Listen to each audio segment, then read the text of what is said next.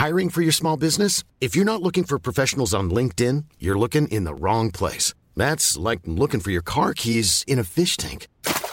LinkedIn helps you hire professionals you can't find anywhere else, even those who aren't actively searching for a new job but might be open to the perfect role. In a given month, over 70% of LinkedIn users don't even visit other leading job sites. So start looking in the right place. With LinkedIn, you can hire professionals like a professional. Post your free job on linkedin.com slash people today. Hey, Dave. Yeah, Randy. Since we founded Bombas, we've always said our socks, underwear, and T-shirts are super soft. Any new ideas? Maybe sublimely soft. Or disgustingly cozy? Wait, what? I got it. Bombas. Absurdly comfortable essentials for yourself And for those facing homelessness. because one purchased equals one donated. Wow, did we just write an ad? Yes. Bombas. Big comfort for everyone. Go to bombas.com slash ACAST and use code ACAST for 20% off your first purchase. Support Wrestle Talk. Give us a subscribe.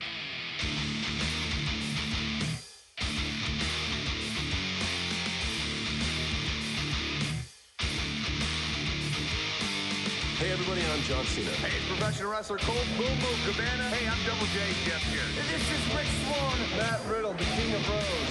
I'm Rocky Super Romero. David Starr. Support Wrestle Talk. You are watching Wrestle Talk. Congratulations, you got here. Now, subscribe and support Wrestle Talk. Support Wrestle Talk. And please, subscribe now. Support Wrestle Talk. Do it, bro. Support Ollie. Support Luke. Support Wrestle Talk. Support Wrestle Talk. Support Wrestle Talk. Because they talk about wrestling, and I like it. Support Wrestle Talk. And go subscribe. Support Wrestle Talk.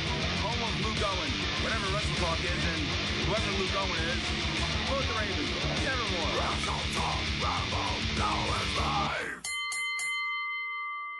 Hello and welcome to the Wrestle Talk podcast. I am Ollie Davis. Do I sound bunged up at all? I feel like I'm bunged up, but I don't know if that's coming through in my voice. And I'm joined by Luke Owen. Hello, Swaff Nation, and a hello to you, Oliver Davis. I don't think you do sound too bunged up, but I suppose that will also answer my next question How the devil are you? I feel bunged up, Luke. It's that kind of comedy back and oh, forth yeah. banter that keeps people coming back to this podcast. that quite frankly, Pete lacked. oh, I'm kidding. Love Oh, chop chops. poor old chop. Little chop chop. little choppy Hello, woppy. shopper. Let's chop that. Le shopper. Uh, I'm a big believer in uh, mental and emotional stress manifesting themselves in physical symptoms. When you left, that gave me a big uh, pulled muscle in my neck. Remember? Yes, you Around did. Mm-hmm. all the the time that everyone decided to hate us. Now, I think it's this is the after effects. It's you getting all bunged up. Well, we, we were busy yesterday. We were busy boys. We were busy boys. We were busy secret boys. Lovely time with the secret boys. I mean, let's no. I mean, unless you were on social media, in which case Yeah, you in which case you it. know exactly what was happening. I liked it. I thought was it, would be, it was good social banks content. I think it's very good. It was because I'm not that way minded, really. So it's good that you're there to get Instagram live streaming wrong. Ah, I did it. For, I know I got it right. But, so here's what happened. So have you watched it? I was I was watching AEW this morning in bed because I was too ill to get out of bed, Mm-hmm. and I had my cup of tea there. And my lady partner was what like I could hear your voice. And I took off my headphones. I was like, "What are you watching?" And she was like, "I'm catching up with your Wrestle Talk Instagram live stories from yesterday." And I was like, "Oh, what's uh, what's going on on it?" And she said, "Well, it's been Luke trying to figure out how it works for the first minute." So, so what happened was I was listening to a podcast Mm. and I had my headphones in. I figured, and I was carrying uh, a cup of coffee and Mm. Yeah, my phone in my other hand. I saw all this. And so I figured when I press go live, it's going to stop my podcast. Like in the same way when you do a phone call, yeah. it stops the, or if you start a YouTube video, it stops the podcast you're, play, you're playing to play whatever else is going. So I thought me going live is going to stop the podcast. It turns out it doesn't. So then I was like, oh no, well, now I need to stop the podcast. But I'm holding my phone in my hand and I'm holding my coffee cup in my hand. And I need to reach up and grab the little click a button on my headphones to stop the podcast and then carry on. And in the process of doing so, also managed to turn the camera around. Yes, And I then- saw that. And then I had to turn it back round to me. Yeah. So it didn't get off to the best of starts, but I felt the co- the content after that was 10 out of 10 quality. top notch. It was Uh, fantastic. So, well, well, that sounds like it was Instagram's fault. Well, I, if I if I'm taking any lesson from that, I think what a lot of people need to remember from this show is that if anything goes wrong, it's usually not my fault. Yeah. It is usually the fault of something else. you've been hanging out with too much. he has rubbed off on me in all the wrong ways. He's so much better now. He he takes responsibility. He's He grown does. as a human being. It's does. amazing to see him uh, to, to grow and blossom. I hope he doesn't MJF heel turn on us.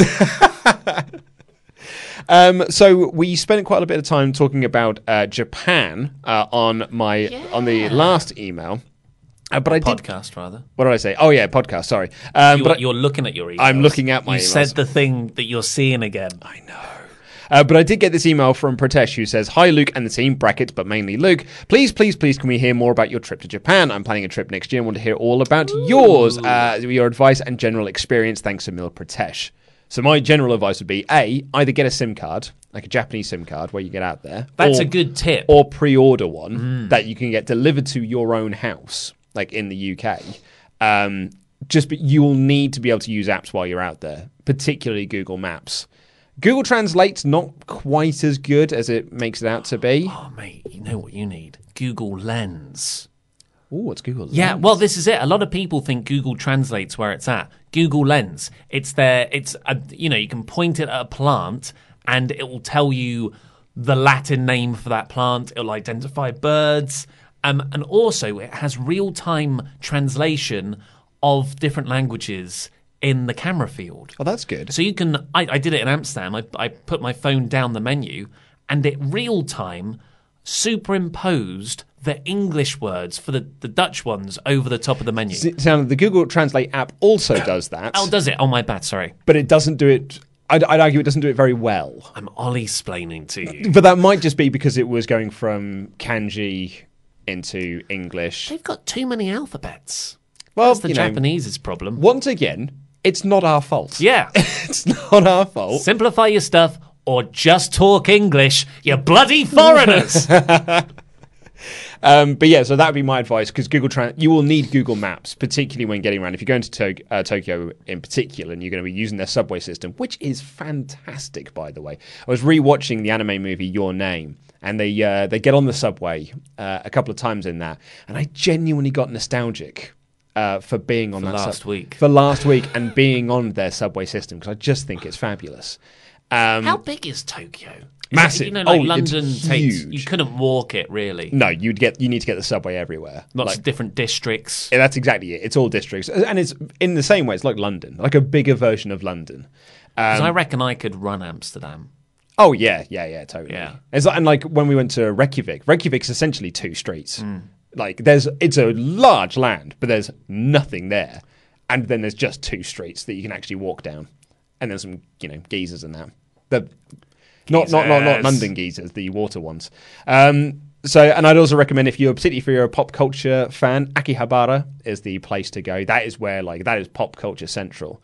If you like your anime and your your models and models of um, women bending over in suggestive manners, that is the place to go. With impossibly large breasts. Yes, and impossibly big bottoms. It's it's creating unrealistic expectations for me, and that's not my fault. Either. It's their fault. The women. And uh, particularly if you're going to Akihabara, go to uh, Super Potato, which is a video game store, and Mm. Yes. it's like it's on the third floor, I think. Um, and then there's another three floors that you can go. Then it's got an arcade at the top as well, You- which is amazing. Because my, my friend went shortly before you and hadn't done any research because he was just going to follow the rugby. Mm-hmm. And he, he asked me, and I asked you for recommendations, and I told him about that store. Oh, He- cool. Yeah, Yeah, he yeah. went, he thought it was amazing, but his poor fiance was just dragged around that entire place. So I don't think she's happy. Oh, okay. But he was. Well, that's Yeah. good. I'm, glad I can give uh, one good recommendation then. Um, but yeah, uh, there's a, a lot of good restaurants to go to. But again, it depends on where you're going, I suppose. Brush up on your chopstick skills. Don't accidentally offend wise Japanese sages. Yes. We also accidentally found a very cool piano bar. Um, and that was like Do they play chopsticks? Is that racist? That's not racist. I know. Yeah. I, I just felt automatically bad about saying it.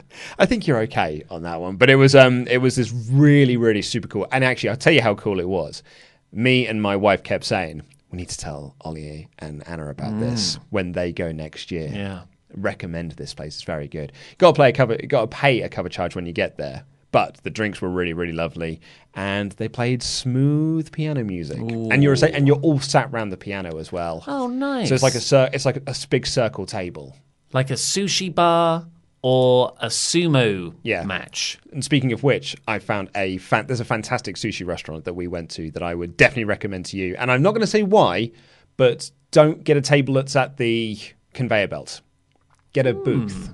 The booth is way better Wow. because we got one at the bar uh, at like at the conveyor belt, thinking that'd be the best place to go. Is it karaoke? It is not karaoke, no. But there was a, an American couple who was sat on a booth just behind us who kept freaking out when their food arrives. What does it like pop up through the table? I'm not going to say down a little I'm not going to say anything to Ah, you. you, should have done a hello and welcome to the Wrestle Talk sushi news. nice, uh, but you order everything via a um, little like um, iPad in front of you as well. Oh mate, they got that over here. I was in O'Neill's the other day. Just got all the drinks Oh, sent that's to the right, you table. did. Yeah. Do you want to tell this story? Uh, have you, I don't think we told this on the Uh, podcast. Oh no, you no, told it. You told it on the You- podcast that I- I listened to. I was That's going what. say. So I haven't had that conversation with you. No, I Happened while you were away. I listened to the podcast where you talked about it. But um, I do want to hear about your trip to Amsterdam. But we do have to we do have to get into the main show, so we'll do that first. So anyway, here is the main show. We're talking about shock horror, Chris Jericho's first AEW loss, and I feel like we're on split opinions on this. Here's the show.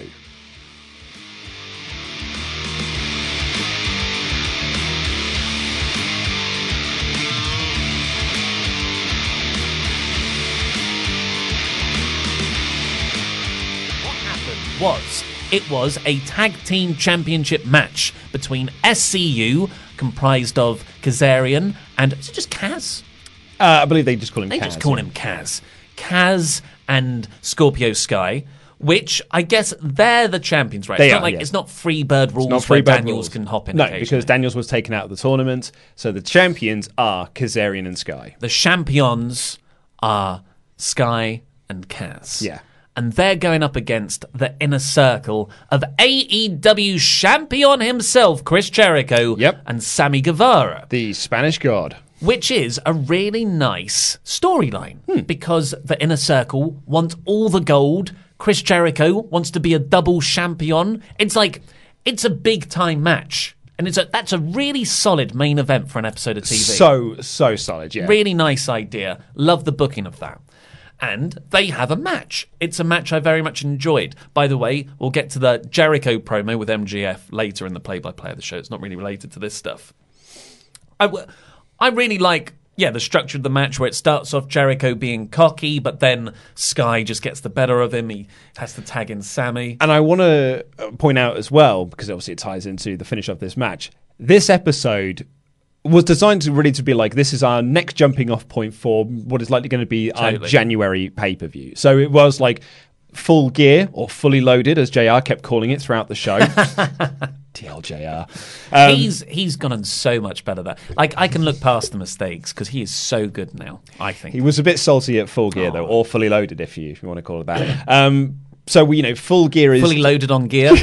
that's very that's very early noughties. That is, yeah, it's very train spotting. Um, so you know, full gear is now done and dusted. It's in the books. Let's let's start the next chapter of this AEW story. And one of the big parts of this was getting over Scorpio Sky.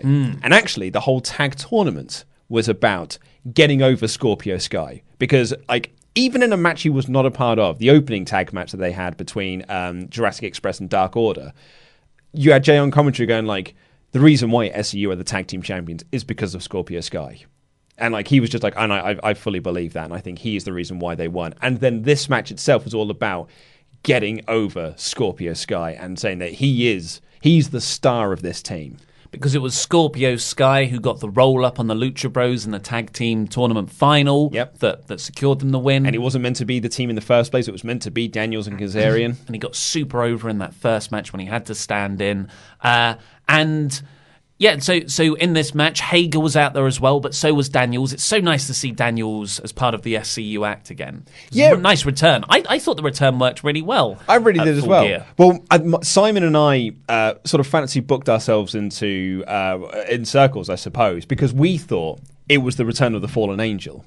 Ah. Because he had like the fallen Yes, angel logo, and we thought it's either an Easter egg, or it's you know, or just a nice nod and just a fun thing to do, or he has changed his character and he is now gone back to the fallen angel Christopher Daniels, and maybe that's going to see a split and a fragment within SCU. Were you saying Fallen Angel confirmed? Fallen angel return confirmed. God, I've got to find a, a new gag for that now. as it happened, he was just back to being Christopher Daniels on this episode with the microphone and everything. So there's no fallen angel return confirmed. No, but uh, that Daniels out there was nice because Kaz was taken out by Hager, and then Daniels ran to take out Hager, but Hager sort of took him out as well. Sammy Guevara got a leg injury in this as well, not you know, kayfabe, so Yeah. he was sort of taken out. So it was Jericho and Sky that this all came down to, and they're going back and forth. Had some really good uh, stuff in there. Yeah, Then a TKO by um, uh, Sky for a near fall. Sky blocked the uh, the Lionsault, um, and then he went up to do a diving move, like a diving cutter. Got caught with the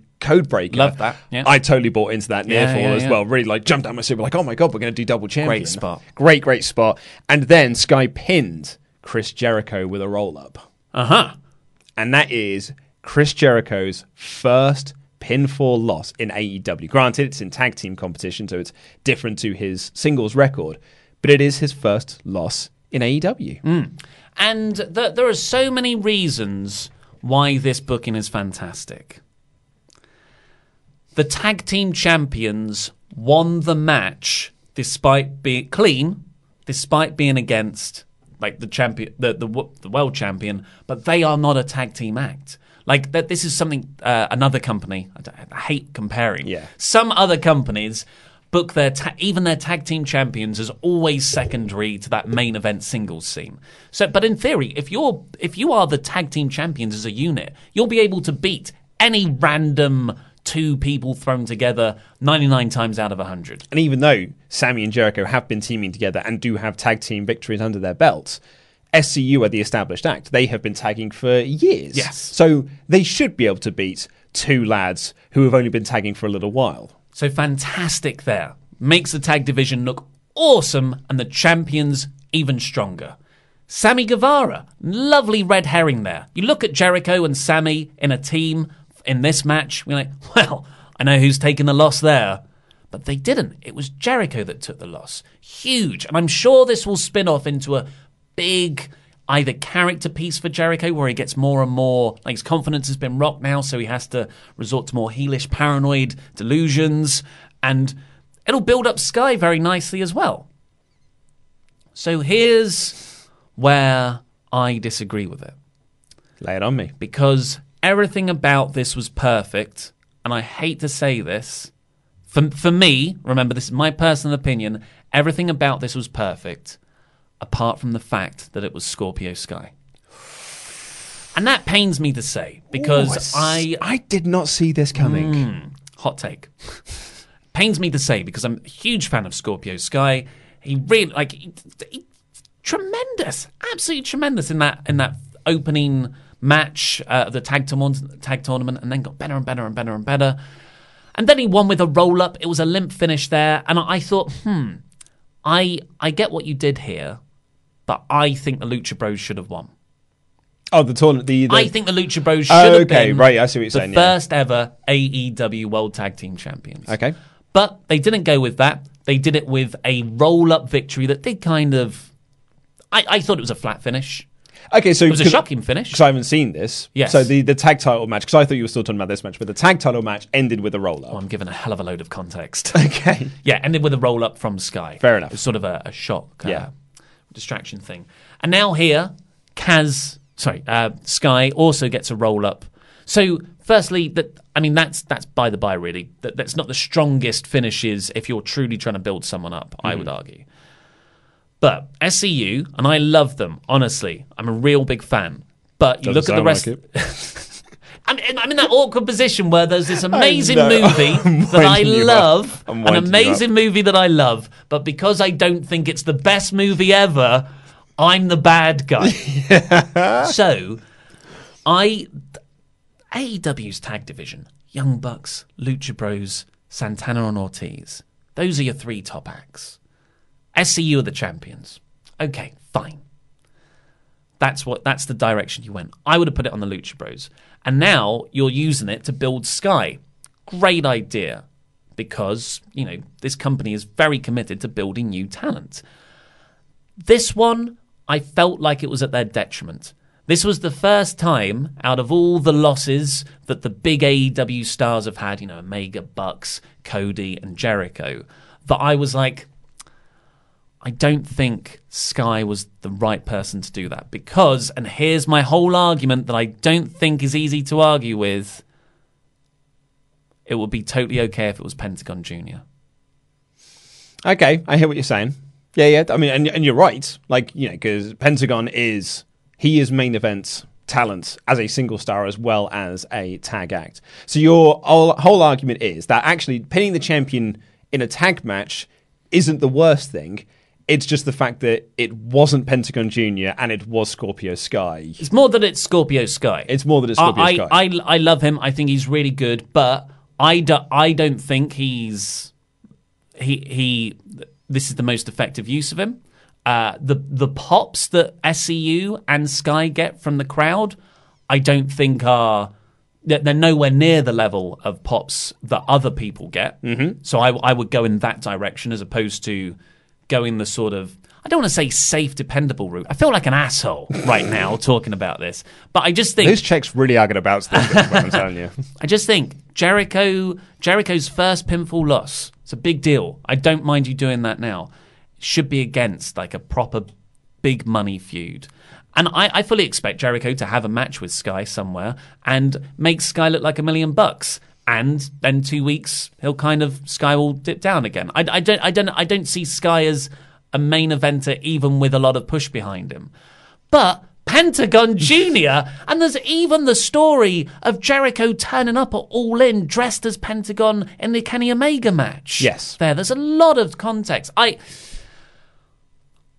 I know it's going to sound like I'm just getting stuck in my own fantasy booking world. It does sound like you're you're stuck in your own because because your your whole argument isn't It should be Pentagon. exactly your whole argument is it should be someone else. yes. It should have been Pentagon. Is is your whole argument? Yeah. and that argument isn't wrong, but it's it's not to say that this decision is wrong either. Just because you would have done it. I mean, actually, and that's and which is unfair to say because we have oftentimes, I myself have often said it's not the way I would have done hmm. it. As my personal reason why I'm not getting on board with it, so I don't think you're wrong on this, and I don't think you getting sucked into your own fancy booking world is the worst thing. However, from my vantage point and my sort of feelings on this, I thought it was a fantastic closing to the show.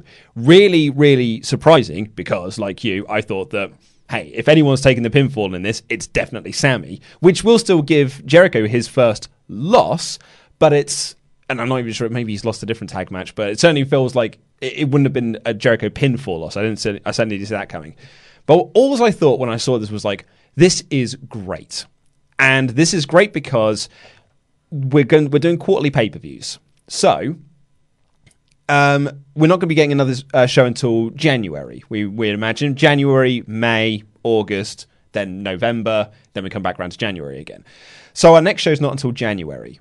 It's gonna it, you can't really do your twelve weeks worth of booking. You know, and, and 12 weeks worth of telling one story in order to get to this pay per view here. So, what you've actually got to do is you've got to do these sort of mini feuds to build up and make certain episodes of TV feel like a pay per view in itself, or have a pay per view quality main event, you know, title defense, this and the other. And I think doing a four week journey of Jericho versus Sky for the AEW Championship is not only four weeks of great television by the sounds of it, you know, with some really good matches, and it will end in a, you would have thought, in a really good match. That will make Sky look really good. And it just, it raises Sky's stock. And I suppose my main counter argument to you is that Pentagon is already an established main eventer, but this could make Scorpio Sky appear like an established main eventer, and surely this option is better than the one you've already got. Um, potentially, I guess. Yeah, th- th- there is kind of daylight between the two options. I'm I'm quite hard on my side, obviously. Uh, I Which I don't think is wrong, by the way. yeah yeah. I, I I think AEW. One of the main faults, weirdly, with AEW is that they're not giving their big stars enough wins. And I, I'm just. Uh, but I've I've been in agreement with AEW. No, you got to build the future. You got to make these younger guys look really good. Look, Sammy Guevara feels like a, a proper main event. Darby now. Allin. He can just step up in there, and it, it doesn't feel out of place. Uh, and that's because of a fantastic job that they've done. However, I do think they should start building proper main event feuds now. Mm-hmm. Yeah. But they did have a main event feud. They, did, they just had one. Does that, to say Jericho and Cody. to start building one, I think is a bit unfair. but I- when they I know- have done, Yeah, yeah, yeah. I know what you mean. It's um, yeah.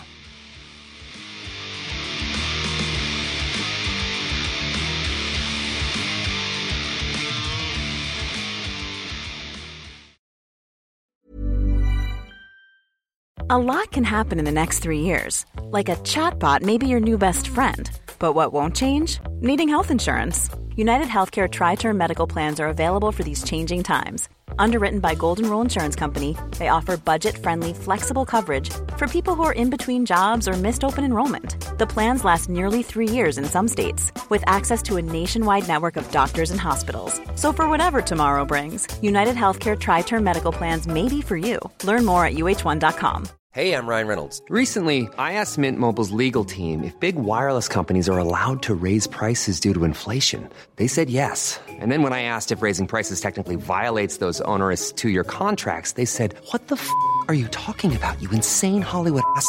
F- So to recap, we're cutting the price of Mint Unlimited from $30 a month to just $15 a month. Give it a try at mintmobile.com slash switch. $45 upfront for three months plus taxes and fees. Promo for new customers for limited time. Unlimited more than 40 gigabytes per month. Slows. Full terms at mintmobile.com. Millions of people have lost weight with personalized plans from Noom, like Evan, who can't stand salads and still lost 50 pounds. Salads, generally, for most people, are the easy button, right? For me, that wasn't an option. I never really was a salad guy. That's just not who I am. But Noom worked for me. Get your personalized plan today at Noom.com. Real Noom user compensated to provide their story. In four weeks, the typical Noom user can expect to lose one to two pounds per week. Individual results may vary. Hey, Dave. Yeah, Randy. Since we founded Bombas, we've always said our socks, underwear, and t shirts are super soft. Any new ideas? Maybe sublimely soft. Or disgustingly cozy? Wait, what? I got it. Bombas. Absurdly comfortable essentials for yourself And for those facing homelessness. because one purchased equals one donated. Wow, did we just write an ad? Yes. Bombas. Big comfort for everyone. Go to bombas.com slash ACAST and use code ACAST for 20% off your first purchase.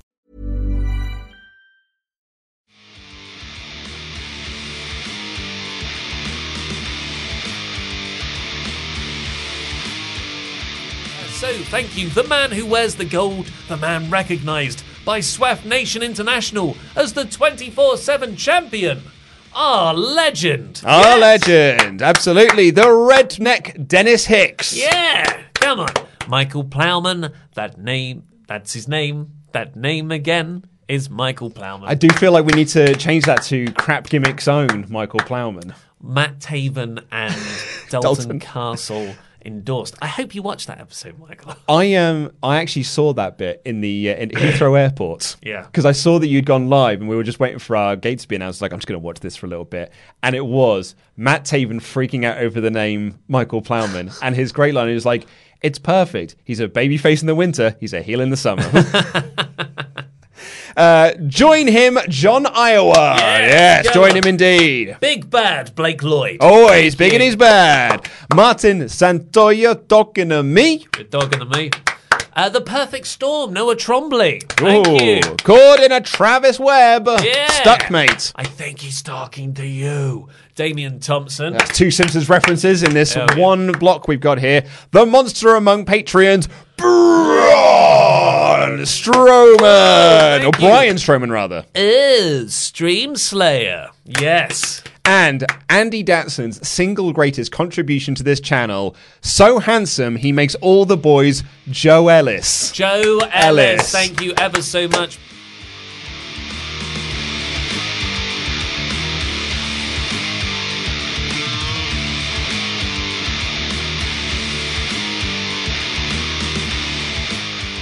We see what you guys think, uh, I put up a poll on the community tab this morning. First time we've done this because we don't usually like to go head to head, uh, put NXT and AEW against each other, but I thought it'd be an interesting tradition to start on these Thursdays. Yeah, because we did it in sort of when we were still trying to work out uh, this whole new Wednesday Night War thing. We were doing the AEW and NXT reviews Mm. sort of in about four minutes, but in the same video. We did it on that one, do a which show did you prefer this week, along with a score this for AEW, score this for NXT. And that has always been broadly an AEW win for the few weeks that we did do it anyway. Well, I guess that was in the early days before the NXT invasion. That's exactly it. Yeah, but now we've got the NXT invasion of Raw and SmackDown, and I feel like NXT is now on this big upswing, Mm. and a very, very exciting big upswing.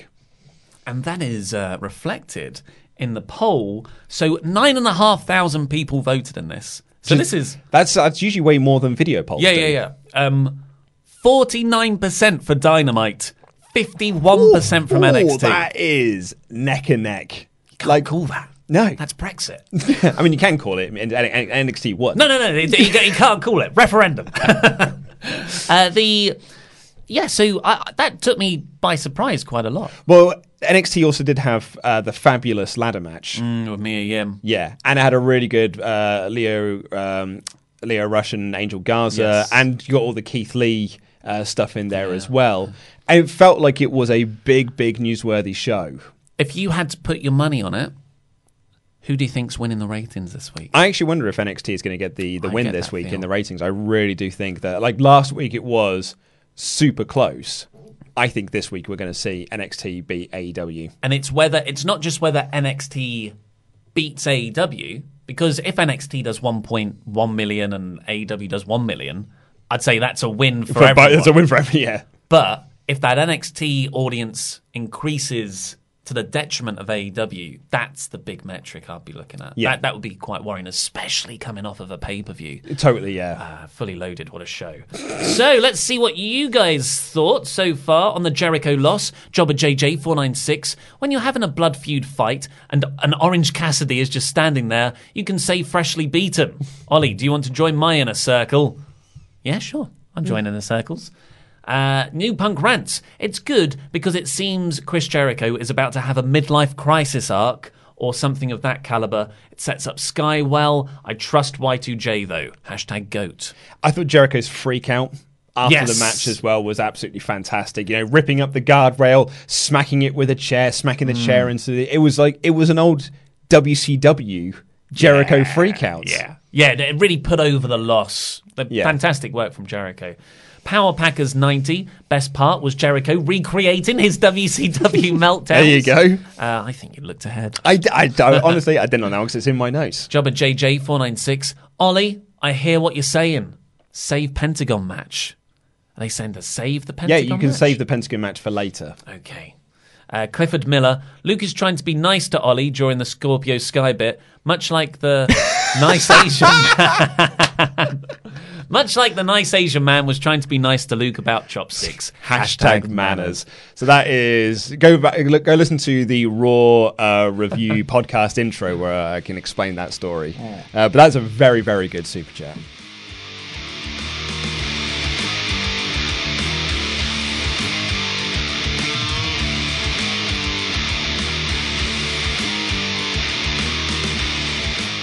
Get on with the full play-by-play of the show. Started with a recap of Full Gear. What a show! We haven't spoken about it. We haven't, no. But it was, you know, I honestly believe come the end of the year, that is one of the shows we'll look back on and be like, that was one of the best shows of the Mm. year because it was just consistently great throughout. And while I, I, I really, really love all the AEW shows so far, I'm talking the big pay per view ones and all in last year, if you count that as well, this was so much more rewarding. Mhm. because I've got that weekly commitment and investment in all the guys and storylines. Exactly. I was so into that Cody Jericho match. Yeah. Unlike, and I knew the result. Oh, really? Yeah. Oh, I didn't know. Yeah, no, because I, I, saw the show. I, you know, because I, I got back from uh, Japan. I was a bit groggy. I didn't really fancy just diving straight back into the, the world of wrestling. So I gave it a couple call of. yourself a wrestling So I gave it a couple of days before I got back in. So by the time I actually got round to the show, I'd already more or less seen all the results. Hmm. Um, but even so, I was still mad into it. I haven't really actually had a chance to talk about my opinions. I, I actually didn't agree with a lot of the booking decisions they made. Is it I- because I- you did very poorly in the predictions? No, no, it's because Pentagon Junior wasn't more heavily featured. I'll come on to it in the MJF bit, uh, but but even it's AEW have so much good faith with me right now because you know they're consistently very logical and and and they they improve. When I when I think oh that wasn't very good, it's like the next week they fixed it. So loads of loads of leeway from me, but it, that means even when I don't agree with certain directions they've taken on the show, they've because they've told their stories to create five, six, seven different possibilities. I'm like, oh yeah, but this one's still it's not my favorite option, but I still love all AEW and th- and this this new storyline. Uh, So that, oh, that's the Scorpio Sky Pentagon yeah. angle, really. It's just that we've sort of, because Lucha Brothers didn't win the tag titles, we've fractured off into this different timeline of events where we're getting this one, and this one's still great. Yeah. This one could have also been very good as well. Better. or better. Uh, so, what I really liked about this recap, though, was that they do the usual here's the full gear recap, that they didn't include Omega and Mox's highlights because it was unsanctioned. That's that's what it was in my head. They didn't say that outright. Mhm. Instead, they had a different video package afterwards. I loved this video pack. This was so good. Yes, we get we got a recap of Moxley versus Omega, the unsanctioned match from from Fully Loaded slash Full Gear, and it was you know showing all the big brutal bits, and it made it look like man, you've got to get the replay Mm. to check this out. And they were actually putting that over in the show as well, being like, get the replay, folks. Very interesting, actually. One of the comments we got on the full gear review that we did, that me and Simon did, saying that, do you think that AEW will lower their price points? 50 bucks is too much to ask for a pay per view. And my argument to that was, we're in a quarterly era. Yes. I think the network has spoiled people in that we're now, there is a generation of people now that are just used to getting everything for 10 bucks a month. Mm. Whereas, like back in the day, you know, only six years ago, you'd be paying 50 bucks a month in order to get every WWE show. And sometimes they do two a month. So actually, I think them, you know, asking 50 bucks every four months isn't the end of the Three world. months. Sorry, every three months. You're absolutely right. Sorry. I, I still had quarterly in my That's head. that's cool. Uh, the um, it, it is an interesting business move, and I I, I think it's the right one. Mm. Yeah, because WWE have looked at Spotify, Netflix, that gym You- membership drip feed Exactly, of content, yeah. where you the pressure's kind of off you having to deliver a consistently very good product. um, but what AEW is looking towards is boxing, and that's really the closest thing to to uh, professional wrestling in terms of how the the business model is structured and how you get over stars. It's, that's where the roots of the business are. So, and, and wrestling pay per views, yeah, that's that's how much they cost. Yeah, but it's also now when you do these post shows, these sort of like first shows after a pay per view, you mm. can show these sort of highlight packages with the intent of not just here's the storyline, it's also you've got to get the you've got to get the replay. Replays are available. Go watch the replay of this show. So this is kind of separate to the replay after a few little hardcore spots. It's Omega with the medic backstage afterwards, like not immediately afterwards. Was it immediately afterwards? No, I think it was like a couple of days later, after. yeah. And he's getting checked out. His back looks horrible. Yeah. Looks like Dusty Rhodes' forehead. and he's got this black eye, which probably was made up. Mm-hmm. It didn't look very realistic. But he it's not about that. He's, he's talking very realistically about how how the shower stung. Like, Yeah. what, what Oh, a yeah. visceral image. That's really nice, Yeah. yeah. But the key to this is that the doctor did not clear him to wrestle. So Kenny looks very bummed about that and he asks, How's Mox?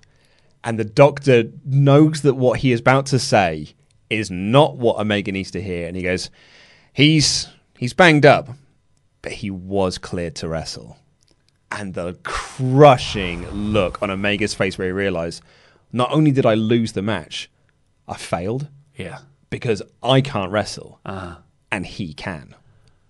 Low key, That is one of the best things AEW's ever done. Yeah, it was actually low key that- that my favorite thing on the show. that little interchange, what a beautiful character moment. And you got to think that's coming from Kenny. Yeah. That's totally like that real nuance, attention to detail, and character shifts. That's totally within his wheelhouse and what he told in that Ibushi storyline in New Japan. Loved this. Fantastic. So so good. Um, but and also Michael Nakazawa was there because he's a training partner of um, uh, of Omega, and that led into the opening match of the night, which was Jon Moxley versus Michael Nakazawa. Nakazawa was going to do comedy with the baby oil, but he's like, no, no, I'm angry. I'm going to beat you up because you've hurt my friends. Very quickly, paradigm shifts, and Moxley won. It was a nice transition into the paradigm shift. Yeah, it really actually. was, It yeah. sort of a step over. It wasn't the lift up. It was just kind of a step Yeah. version. Uh, and then Moxley just goes off to cut this awesome promo. Night of promos, AEW Dynamite was this It's evening. a, it's a show of promo, like, Yeah. and that's not a. That sounds like it's just promos. No, it's very, very good promo. The work. reason I, I, I said it was night of promos is it felt like after every single match ended, someone was like, "Pass me a microphone. Hmm. Yeah, yeah. I've got something to add to this. I've got a storyline to start. Pass me the mic. the pay per view cycle has just restarted. I need, to start something new." Uh, but it al- always felt natural. Um, Mox grabs the mic and he just screams up the ramp. So that one counts, right? Great line. Uh, just the and you know he doesn't have to over explain it. We all know what he means. Yep. That the unsanctioned match doesn't count towards his record, and he kind of resents management for doing it that way. Uh, and he says Omega's never going to be the same again, but he does respect him, which is a f- fantastic wrestling promo of putting over the guy in defeat. You look better for defeating the guy, Yeah. because you've made him look good. It's just perfect wrestling promo work. And then he says, No one's got the balls to step into the ring with me. I'm going to purge AEW till I'm the only one left standing, which is the first time I've had like a real clarified mission statement for Moxie's character. Yeah, yeah, that's that's a good point actually, yeah, and it's really nice. Previously, it's just been, I am chaos. I am the purveyor of violence. Uh, not dis- disinformation. and he, he, uh, effectively o- issued an open challenge. Yeah. He keeps talking, and I'm just like, all right, can't wait for the interruption here. Can't wait for the interruption. He's just saying, if you come down here, you better have the ambulance on speed dial. Yeah. You better say goodbye to your wife. Kiss kid." your loved ones Ugh. goodbye and have an ambulance on speed dial. And then, but no one answers, and Mox just leaves, and it made me go like, someone is someone is going to answer on this show, or it's going to be on next week's show. But I am, I was racking my brain of like, who is it going to be that's Mm. answering? And then when the match happened, where we got the answer, as soon as that person came out, I was like. Oh, I, I, I, was oh, well, I I, was like, it. oh, I hope it's him. Yeah. I hope it's him that answers the challenge. it's such a it's a, because I was sitting there going, and I'm being conditioned to get this quite fast paced booking, which really isn't my preferred way of doing things. Where oh, someone would interrupt him right away, and so I'm like, I, I wanted it right there, but I didn't need it. Yeah. I needed Yeah, the thing yeah, that yeah, came that's good. Yeah, yeah. Uh, but Moxie here just genuinely felt dangerous. Yeah. Like he genuinely felt like I, I stopped thinking about him as a as a fake wrestler. I was like, oh crap. Yeah, he's had Uh, a great, great year in terms of his AEW. I mean, you could look at the injection in the butt stuff as probably not a great start to the year, but I think since Mania, well, since May, he has been just like he went on a tear through the G1. I think he's been on fire in AEW. I think he's had a great, great year. This year, this year alone, he nearly had a feud with Nia Jax. After that, we got Dark Order versus Jungle Express. Jurassic Uh, Express. What did I say? Jun- That's the band. That's the, the 90s hip hop act. Uh, I, I've just written here, I do like the Dark Order. They've, they've grown on me massively, Mhm. particularly mostly because of Stu Grayson. Just Grayson now. Just Grayson. He's lost his name. He, Ah. he a WWE. It's very W. That's just, But they, they and they made reference to it in the commentary. Said like he's a man who's lost his first name. Uh, but I don't like the minions. Mhm. I think the minions Cheapen uh, the uh, act. yeah, totally. Uh, and then out come Jungle Boy and Marco Stunt for the Jurassic Express lineup, and it, Stunt's wearing the Luchasaurus mask. He he gets on Jungle Boy's back, which is Yeah. a nice flip round of Jungle Boy getting on Luchasaurus's back. Of course, Luchasaurus unfortunately got injured Just for the bef- first week, wasn't it? Well, it was the second week because it was when Second they were week. going to start the tag title tournament. It's like Yes. second or third week or, or whatever it was. But it was just before their tag tournament title match against the Lucha Brothers. Mm. Just- and it like totally sucked for for Luchasaurus because he got so massively over at Double or Nothing Yeah. in the Casino Battle Royale. And then just became one of the most consistent. He just got more and more over as time went on when AEW were doing these shows to the point where him and Jungle Boy became like, they're one of the biggest Yeah, tag yeah. acts they've got in this company now. And they've got, I think they had the biggest selling t shirt as well.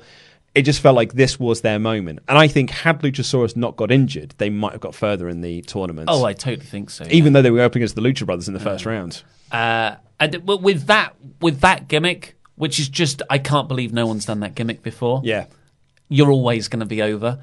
Add to that, he looks amazing. He's so tall and just muscular, and he's a really good wrestler. Yeah, I mean, I thought you were going to say he's a really good looking dude because he is a handsome dude. Underneath that mask, he is a handsome dude. It's He is, and you know, we're, uh, we're trying not to do this too much in the show. If he'd gone to WWE, because he's so handsome, they're like, take the mask off. Yeah, You, yeah, yeah. you need to get rid of that mask and get rid of the dinosaur thing and just be. Do you know what you need? Some suspenders and a little hat. Oh, yes. Give you the Andrade push.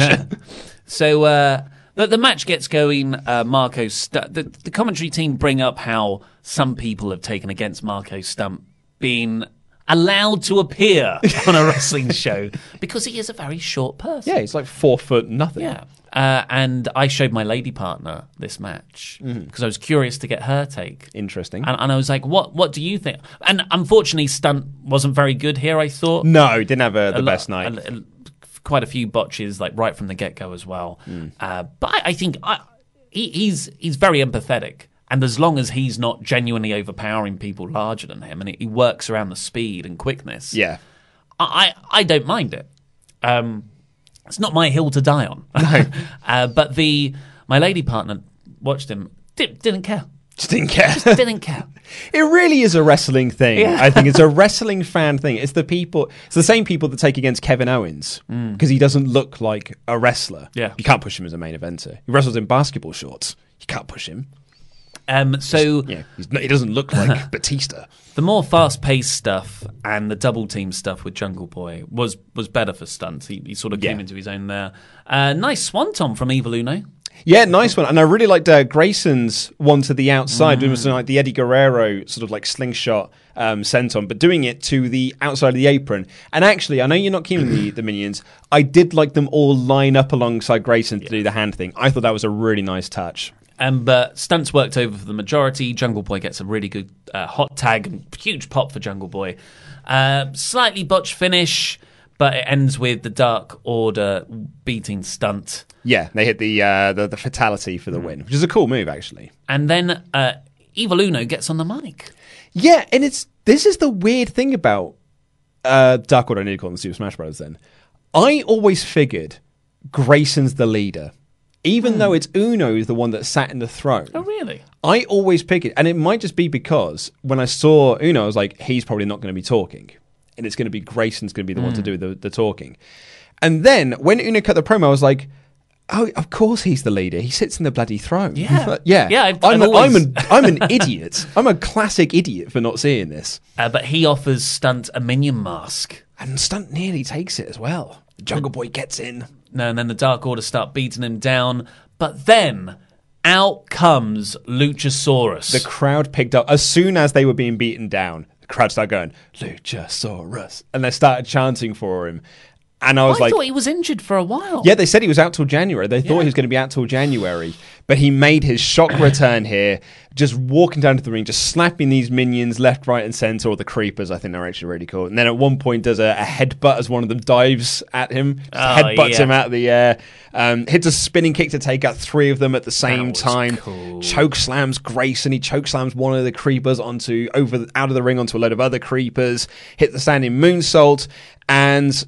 Jurassic Express then hug in the ring. Like they all dive in and they all hug him. And I was like, this is absolutely, this is wonderful. This is so sweet because I think one of the weirdly, uh, one one of the huge appeals of Luchasaurus isn't just because he's cool, isn't just because he's got a great look, isn't just because he's a great wrestler. It's because we are of the Jurassic Park generation. That's true, we are. and the idea of having a dinosaur as a best friend yeah. is something that resonates with me emotionally, even at this age. I wonder if that's why I got so emotional watching The Good Dinosaur, which is n- not a good movie. like it is, it's f- so fine. It is the biggest three star fine movie. I was crying hmm. so much watching that movie. I got so emotional. Was it on a plane? No, no, it was, it was at a press screening. Embarrassingly enough. So, I, I, and I think the crowd really got it. This was so sweet. A fantastic return for Luchasaurus. Great. This was, and it's cla- classic pay per view cycle begins again. Here's all the returns and big stuff. Just uh, perfect. I loved this. Absolutely loved it. Yeah, thought it was great. Uh, then we got Shawn Spears versus Peter Avalon versus Darby Allin. Uh, love Shawn's entrance. It's really cool. Yeah, I really like it. Uh, lights out, sitting on the chair with no music. Peter Avalon comes out. He was just there to take a loss, really. The Librarians Act isn't over. Darby comes out to a huge pop. Yeah, this crowd was so. I think the crowd. I don't know if they knew what the match was ahead of time, but I think when they thought, because I, I had this reaction as well, when I thought it was just Shawn Spears versus Peter Avalon, I was like, hmm, I'm, Yes. I'm not, I'm not as into this as much as I'd like to be. And then as soon as Darby Allin's music hits, which by the way is a fabulous song, it's on Spotify as well, I, I, and it's now on my playlist. Hmm. It's such a really good song. As soon as he came out, instantly I was way more into this match, and that was when I was like. I hope it's Darby Allin that Yeah. answers the Moxley challenge. I really hope it's it's Allen. Yeah, so I, d- I didn't see this coming. Uh, Janela comes down to brawl with Spears, so that feud's continuing, it seems. I don't think it needs to. No, it's weird because it felt like at Full Gear we were setting up to do Janela versus Kip Sabian. Yes. because Kip and um, Penelope Ford are now an item, Mm. and their their promo seemed to be targeting Janela because she was like, "Why why be bad when you can be super bad?" Yeah. Uh, but it seems the. Well, I've written Shawn versus Spears feud's going to go on, but Nice. that's, that's wrong. Good note taking. So then Lev, Lev, Lev, Levy Bates, Blue Pants, uh, tries to swipe Darby's legs, jumps over it, Can and you he not hits say the, Lever Bates? Lever Bates uh, hits the coffin drop for the win.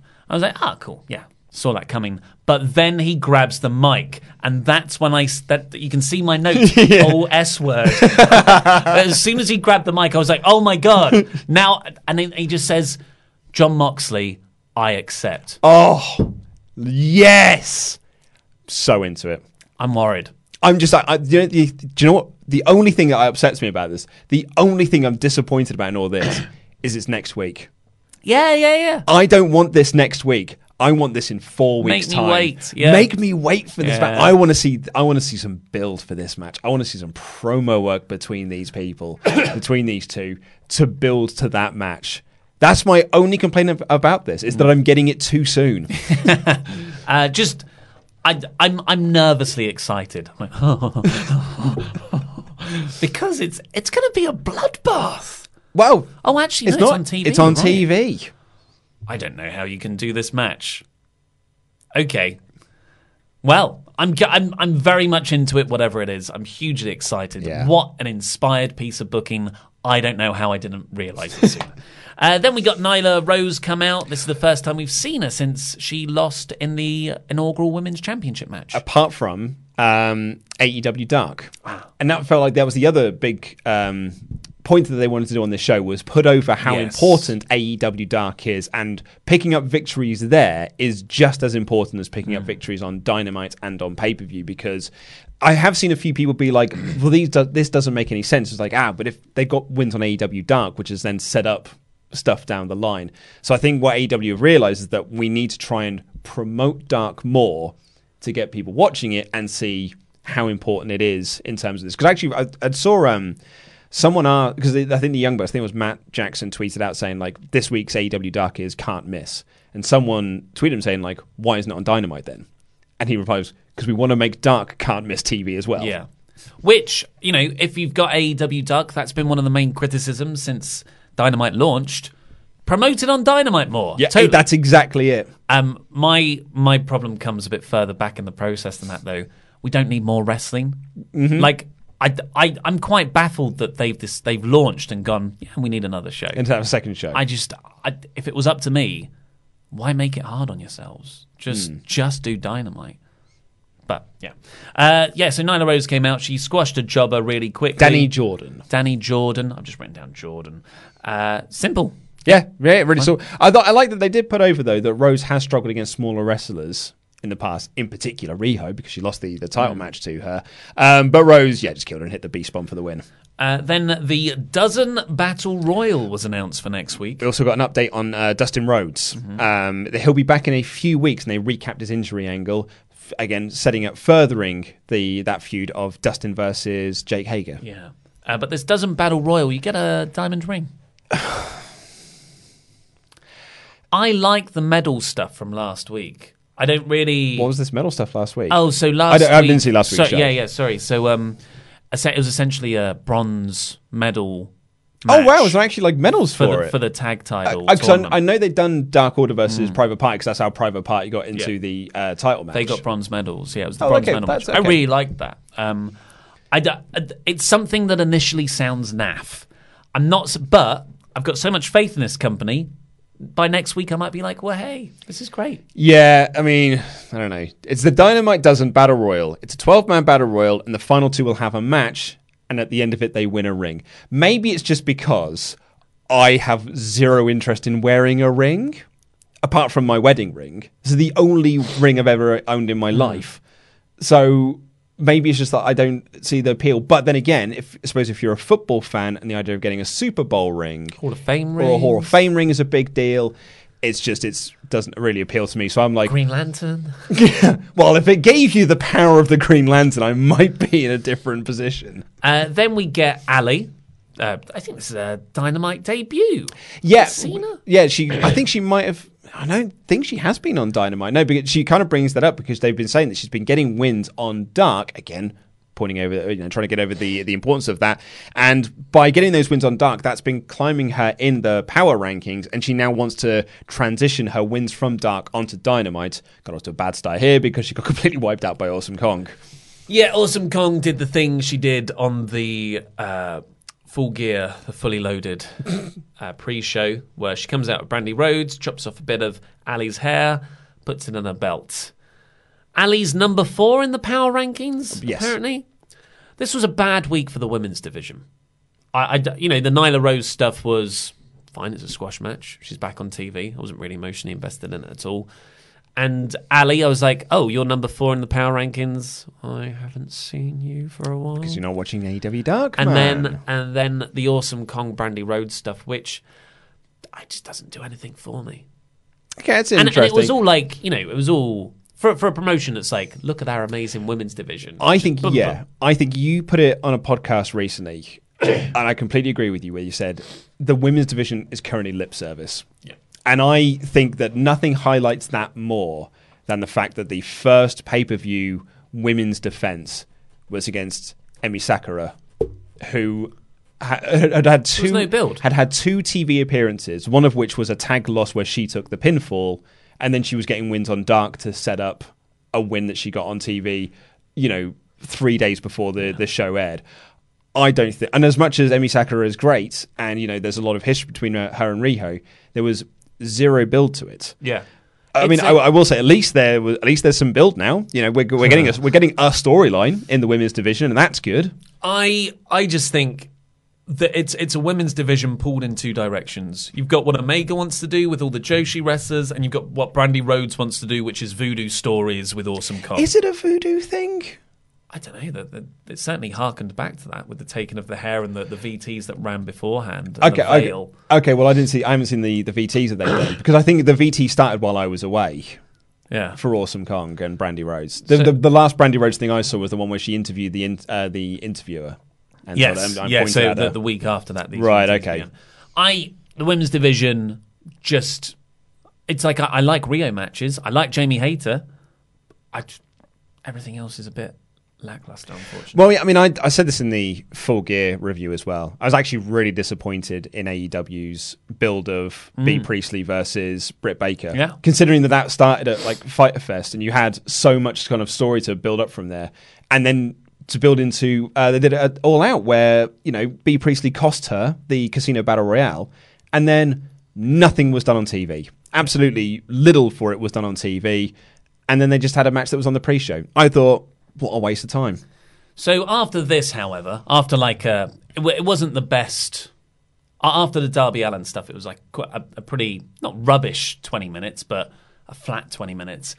But then out comes Le Champion. He comes out, he cuts an in ring promo. He's the greatest of all time, baby. He wants the thank yous from the people that matter, not you assholes in Nashville. Yep, lovely stuff. Because he had to, he had to turn the crowd against him. Yeah. Uh, and then the lights cut out, and you're like, "Here's Cody." It's the Cody entrance. I love Cody's entrance as well. The, it's like the Darth Vader. I always think of Yeah, Darth, the Darth Vader's Vader's, yeah. that opens up, Yeah. and it's MJF. I That son of a bitch! I got worked here. I got worked. I totally got worked here because I was like, Cody's coming out. Cody's going to come out and he's going to be the bigger man and he's going to say, yes.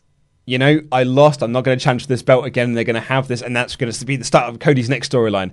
And when MJF was standing there, and the crowd, when they realized nuclear levels of hate, MJF is he is pure heel. Hmm. He is what Sami Callihan was last year.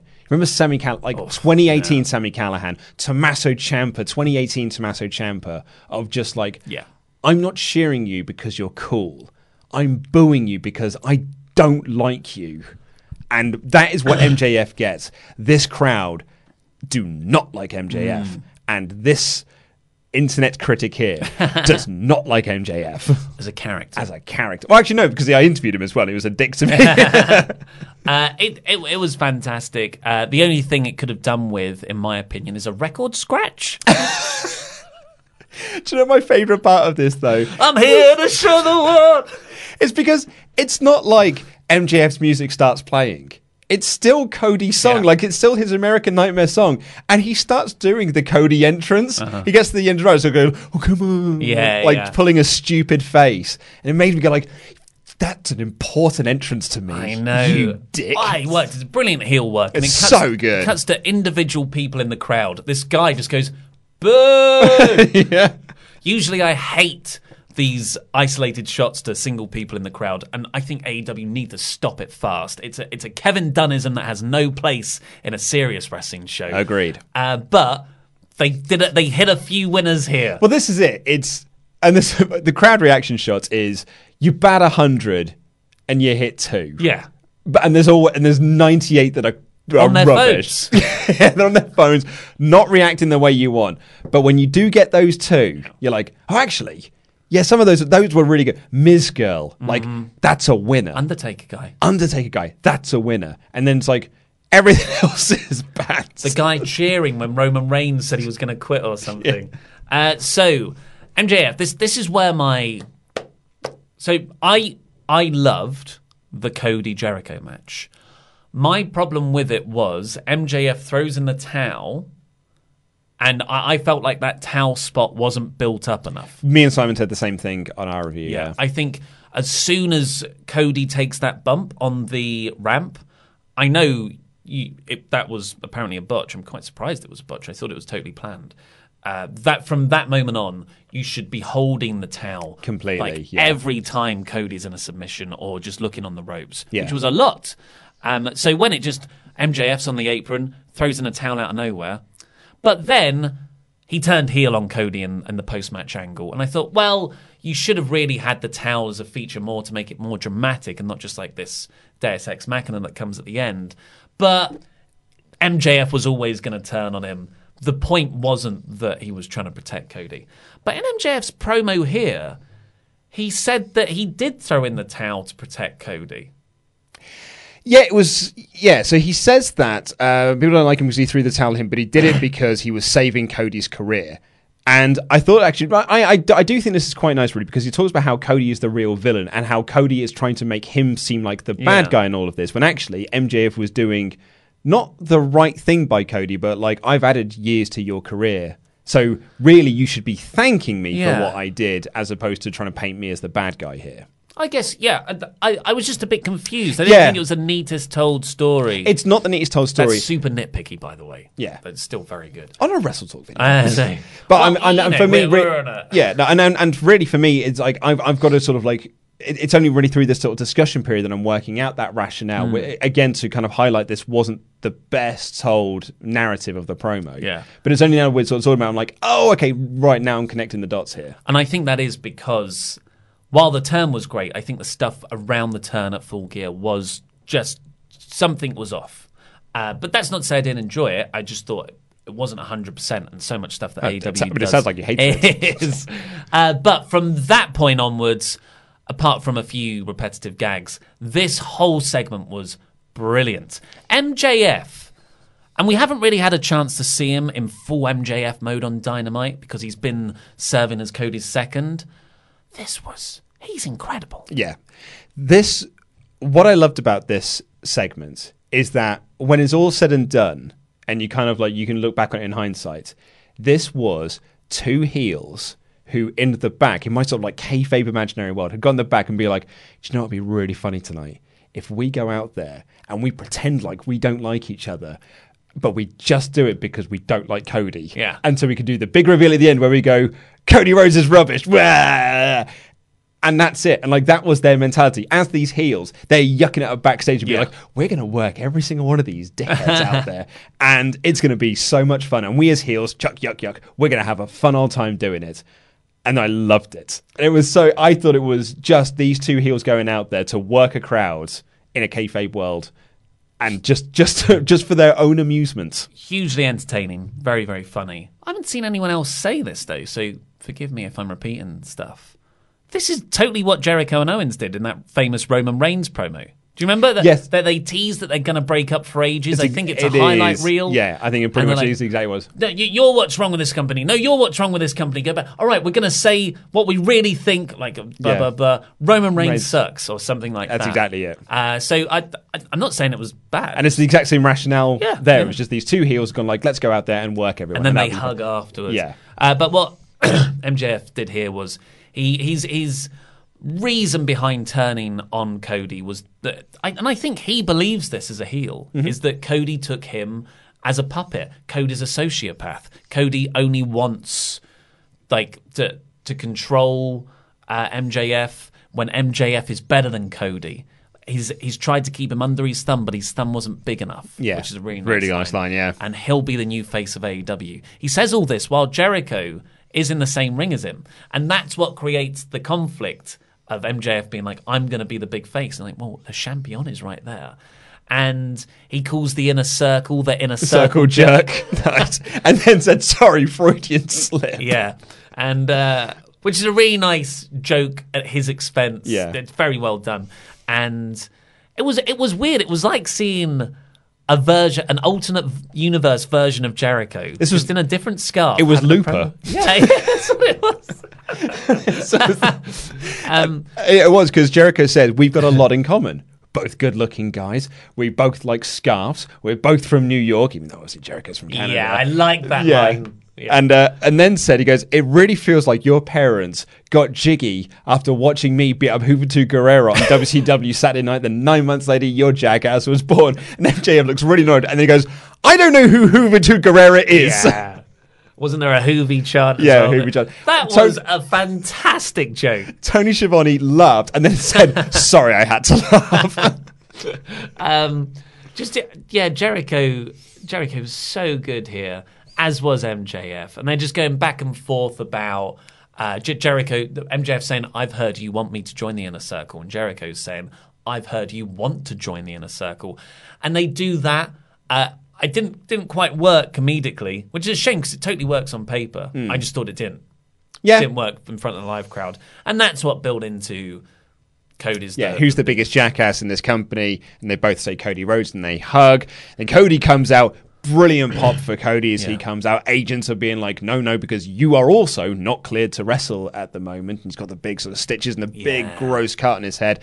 But he rushes to the ring, goes after both of them, hits power slams on them. And then who should debut? But Statler and Wardlow debuts. I've he been calling him Wardlow Salad. He's much bigger than a salad. Yeah. Uh, he makes his debut. Crowd weren't. I don't think they knew who it was. And it's funny because they said, like, I think it was Schiavone said, we've seen hype packages for him for months. And I said, we've seen two hype packages. One was it all out. And then he was never mentioned again. Yeah. Then all of a sudden they were like, oh, he's still coming. Yeah. And then we haven't heard anything for a couple of weeks again either. It wasn't the most effective debut. No one knew who he was, but MJF has a second, And they got the heat back at the end because the visual was so good.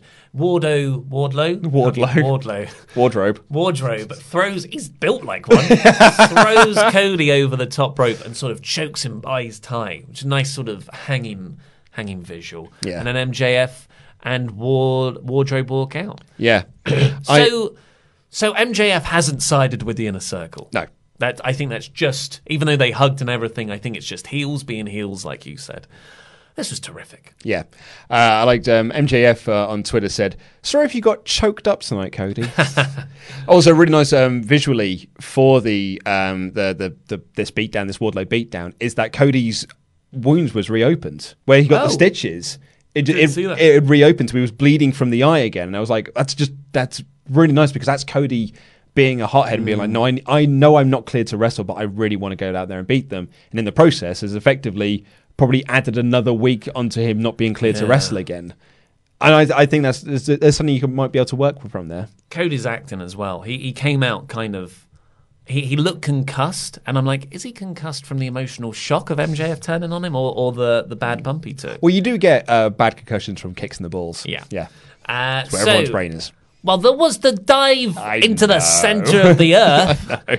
So after this was Hangman Page versus Pac, which is like the fourth match I think they. It's the fourth match, if yeah. you include the WrestleGate match. Uh, yes, it is. Yeah, because there was the WrestleGate one, then it was the first episode of Dynamite. there was one at all. No, it, what there was no, of course, because Page was Yeah. So it was WrestleGate, first episode of Dynamite, Full Gear, then this Yeah. one. And because the first one was a draw, um, effectively it was a no contest, and then Pac won on the episode, first debut of uh, the debut episode of Dynamite. Page won at Full Gear. This was the rubber match, the Mm. actual rubber match, even though they kept calling the match at Full Gear the rubber match. This was the actual rubber match. Well, I guess did they do they count the WrestleGate one as canon? I No, think not as canon, but as, they- as sanctioned. They did at Full Gear, and are now appearing not to. We'll see where that goes. But I, I because they've wrestled quite a bit already, uh, they can just go straight into the big moves. Yes. This this was a Paul Heyman booked match. yeah. It, from, from the very first moment, Pac hits this huge moonsault, the page moonsault to the outside. Nice touch in that, yeah. Uh, yeah, and it was it was just because you've got so much stuff to work with, pre-existing spots. They beautifully wove that into the narrative of this match, where there was one point where they're outside, they're by the chair in the corner. Why is that chair always there? Pac's going to hit the brainbuster on it. Oh no, Page suplex right into the ground. Yeah, he hits a brainbuster instead. They did a lot of like the repeats, sp- not repeat spots, but callback spots. Yes. they went to do the, the the distracting of the referee, the low blow, but he caught him. But this time, Pac was ready for him to catch it, so he could capitalize Yeah, on yeah. that. Some really really nice stuff on this. I actually, uh, Simon and I talked about this in, on a Full Gear review. I loved the Full Gear match so much, and I, and I said it was the best match these two have had in their series. I agree. I didn't want to see it again. Like I, it, I could have, you know, moved on and, and gone to see other things, but I actually thought this was really, really great. And Pac getting the win and establishing that he won the series, Mm. I think is a put a really nice full stop on it. And I want and I'm interested to see where these two go next. Best of seven tag team. Uh, yeah, I mean, oh yeah, I mean, you could, oh yeah, just Nah, tag them together. I'm only kidding. Uh, the I, I loved the finish as well. Uh, Wrestling Observer Radio said they found the finish a bit like odd. I thought it was wicked. It was just. And because there was a, uh, where, where did it get to? There was a huge buckshot lariat from Yeah, for a near fall. Page, and then they get back in the ring, uh, and then Pac sort of uses where the referee is to just put Page a little bit off his footing, and then he hits one kick to the head. It was like a pump pumper kick, wasn't it? Yeah, a that's it, bicycle yeah. kick, and then another, and then Page is down on the ground. He looks knocked out. Pac runs down, just starts stomping on his head. The commentators put over that th- this didn't need the black arrow and the brutalizer. They said he he's been out since that kick. Yeah, they were saying the referee should stop it. I love knockout finishes. I don't. I don't. It's such a big, impactful way to end a match. I don't know why wrestling doesn't do it more. Yes, but he kept going back and stamping on the head. The referee would pull him off. And he was like, "No, I'm just going to go around and just start stamping on the head again." Eventually, goes up, hits the black arrow to the back. Page hasn't moved, and then just locks in the brutalizer. Page has been out for some time at this point, and the ref's just like, "Okay, now I'm going to call it." There's an inqui- Tony Khan better have an inquiry into that referee. If that was an, if that was UFC, that'd be like everyone would be up in uproar. Why didn't you finish the match? Uh, I I love this finish. I thought it was really Uh, good. and just the the the, the viciousness of going from the Black Arrow straight into the Brutalizer when the guy's already knocked out. And there was this fan- really really good Excalibur line, I think it was. Schiavone says. He's, he, he wins the match. He wins the series. Are you happy? And Excalibur just says he'll never be happy. Lovely, yeah. That's It's that's great. Pac's character. Yeah. yeah, yeah. Uh, and then very quickly, uh, we'll run through this because we need to get to the su- su- super chats. And we've got Laurie and Simon, of course, coming in right after this to do NXT. It cuts backstage to a brawl with the Young Bucks and Santana and Ortiz. This feud must continue. And I think they were embarrassed after their win at Full Gear because the Rock and Roll Express came in, did that fantastic Canadian Destroyer and dive. I'm just gutted we're not getting Santana Ortiz versus the Rock and Roll Express, which is what I thought we were going That to get. Um, although, as, um, as Simon put it, it's just like essentially they need to be Weekend and Bernied into all of their matches. They, need, they basically need the Young Bucks attached to each one of them to be like, and now we're going to go over here. yeah, Um, but there was like it was a fun brawl backstage. Um, Ortiz dived off a forklift, and then him and Nick Jackson were fighting, and he throws Nick Jackson into a toilet, and Orange Cassidy is just standing there, and he doesn't move. The crowd pop massively for it, and Ortiz just walks up and just slowly closes the door. Fun bit of comedy. Yeah, really, really nice spot there. Did you um did you see the because I was watching this through FITE, Hmm. the, and I don't know if this was on the TNT broadcast. I know they put it online since, but they continued this brawl obviously during the commercial break before they got out into the crowd. There was a point when Ortiz and uh, Matt Jackson, I think it was or it might have been Santana and- and Matt Jackson were fighting. They fight past Jon Moxley, Yeah. but Jon Moxley is just like sat on a crate and just watching the fight and not doing anything. It's just like and like they put it brilliant. It's like some people just want to watch the world burn. Yeah, it was really cool. Nice stuff. Uh, the so so th- then it goes to, to the main stage, and I, I love the sock full of pool balls as a weapon. Yeah. sort of the what's the Ray Winstone movie? You Oh, know where it comes from? Who's who's your daddy? Uh, no, I can't remember. that, that's Ray Winstone Storm. movie as well. Oh my Uh, god! It's Okay. very early on in his career, but any, he, he takes out Nick's leg with it, the, the leg wa- that was injured at full gear. And Sexy then- Beast. S- No, it's not Sexy Beast. Oh, that's what I was thinking of. No, it's Scum. oh, okay. Um, but he uh, then one of LAX, can't remember which, spray paints the bit of the stage with a circle, and he puts Matt through it with the power bomb. Brandon Cutler runs out to stop the Nick beat down. Ortiz and Santana beat him up as well. Private Party run in to separate all of that because Ortiz and Santana are taking on Private Party next week, and that's when they announce Allin and Mox as well. I I like this beatdown. And I'm a big fan of having a show with here's a bit of comedy, here's a bit of this, here's a bit of hardcore. But to merge those into the same bit, I, I felt undermined it slightly. Mhm. Again, super nitpicky stuff. But the Orange Cassidy bit, everything. yeah, the Orange Cassidy bit, the dive off of the forklift. I just, I never bought into this brawl as a serious brawl. Yeah, I, I think that's fair enough. Yeah, I mean, I really enjoyed this, like you say, Hmm. but I'm agree with. you. I don't think you needed the the Orange Cassidy thing. That felt like that I was done. the Orange Cassidy. and I loved it.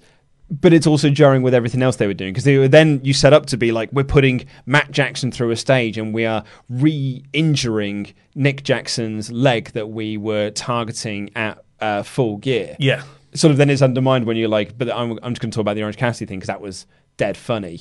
And also, I, and actually, I did really like um, when Brandon Cutler came out to fight them off. Santana was he was like, yeah, yeah, no, fine, we're, we're going to stop this now. Then turn around and go, we lied, Yeah, yeah. and then they went, Brandon. hey, Brandon, we lied, uh, and then beat him down. Then Private Party came out. Private Party, big pop for them as well, and they Hmm. got a chant. I think they've done this company, this company have done a great job in getting Private Party over. Oh, yeah. as like they feel like such a top act in in this tag team division. It's almost like you wanted to, to tell that story rather than also do it with Scorpio Sky. Uh, so, what would you give it overall? It's interesting because this was not my favorite episode of of AEW Dynamite. This were this hadn't reached some of the heights of some episodes have. But that's not to say that it was bad. Hmm. I'd almost say it was low AEW some. So, low four out of five. A low well no, no a, yes, a low 4 out of 5. yeah, I'd Or- give it four out of five solidly. I think Yeah. the uh, some of the stuff in here was excellent.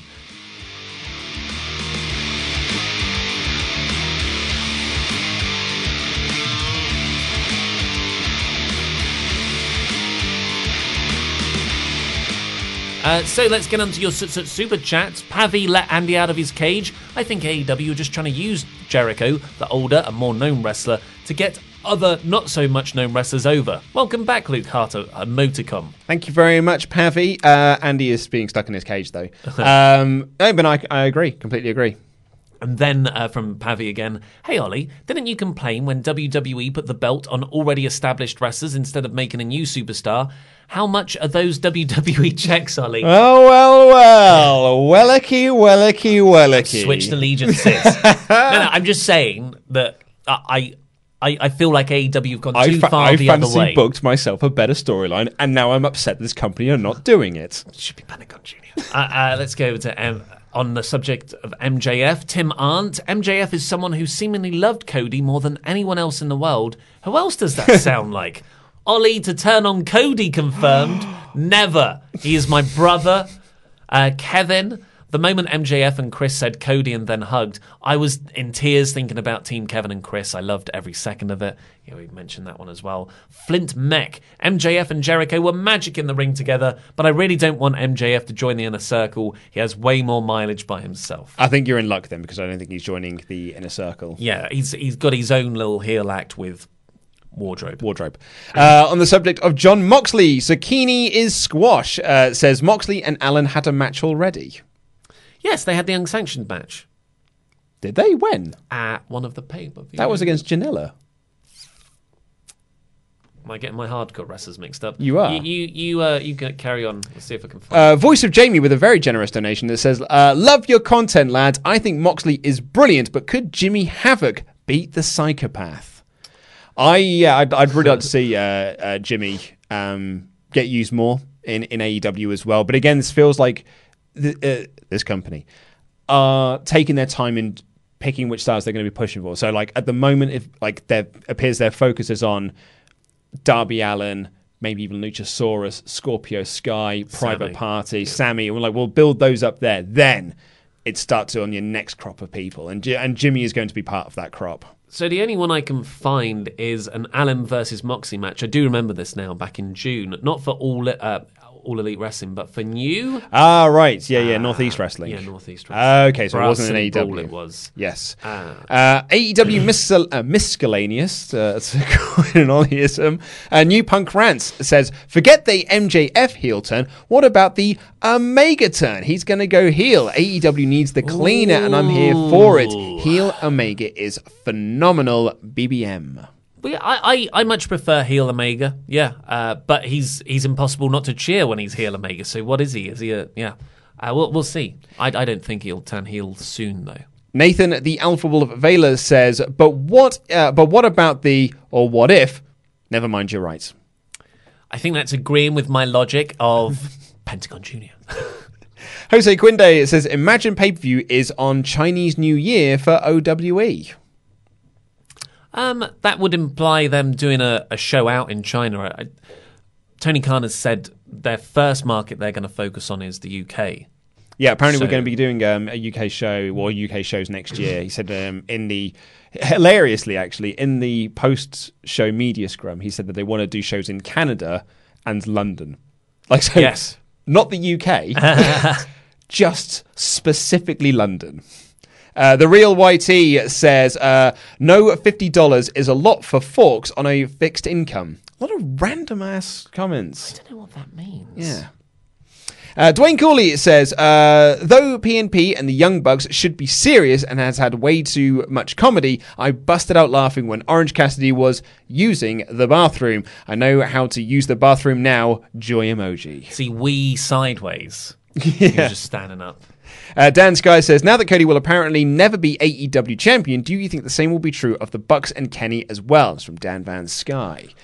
So this is the interesting point that that AEW don't want to do a TNA and have the people who are booking the company winning the belts and all of their mates winning belts. You know, essentially what Hogan likes to do. When Yeah. Hogan is in charge, he's like, I'm just going to bring all my mates in, and I think they're all going to win all the belts, and we're going to have all the money, and there's going to be a grand old time. And Jarrett did that a lot. He was champion forever in the early days of mm. TNA, even though he wasn't the most over heel. Um, and AEW have gone in the complete opposite direction of just like we're never winning any of the belts. I think Kenny will though, Yes, I, I think it's a matter of and I think time. the Bucks will too. Because that Kenny Jericho feud has, has got so much history behind it. That would make sense. New Punk Rant says, to be fair, it took like 40 years for WWE to have a good women's division. At least AEW has good talent. The rest will work itself out. It'll get better. Yes, but AEW's problem there is that they they were very vocal about how they're gonna. You know, it's it's one thing to to not say any of that and then just slowly start building it up, and everyone's like, "Man, they're doing a good job with the women's division." But to set the expectation of we're gonna have the best women's division in the world when you kind of know that WWE have already signed everyone, Yeah. is a little. I mean, I, I, I I'm imagining it's optimistic, but it was misguided optimism on their part. I don't think the problem with AEW's women's division is the talent. Mm. The problem is that they're not in any engaging storylines. That as well, yeah. That's where AEW's women's division is completely falling down.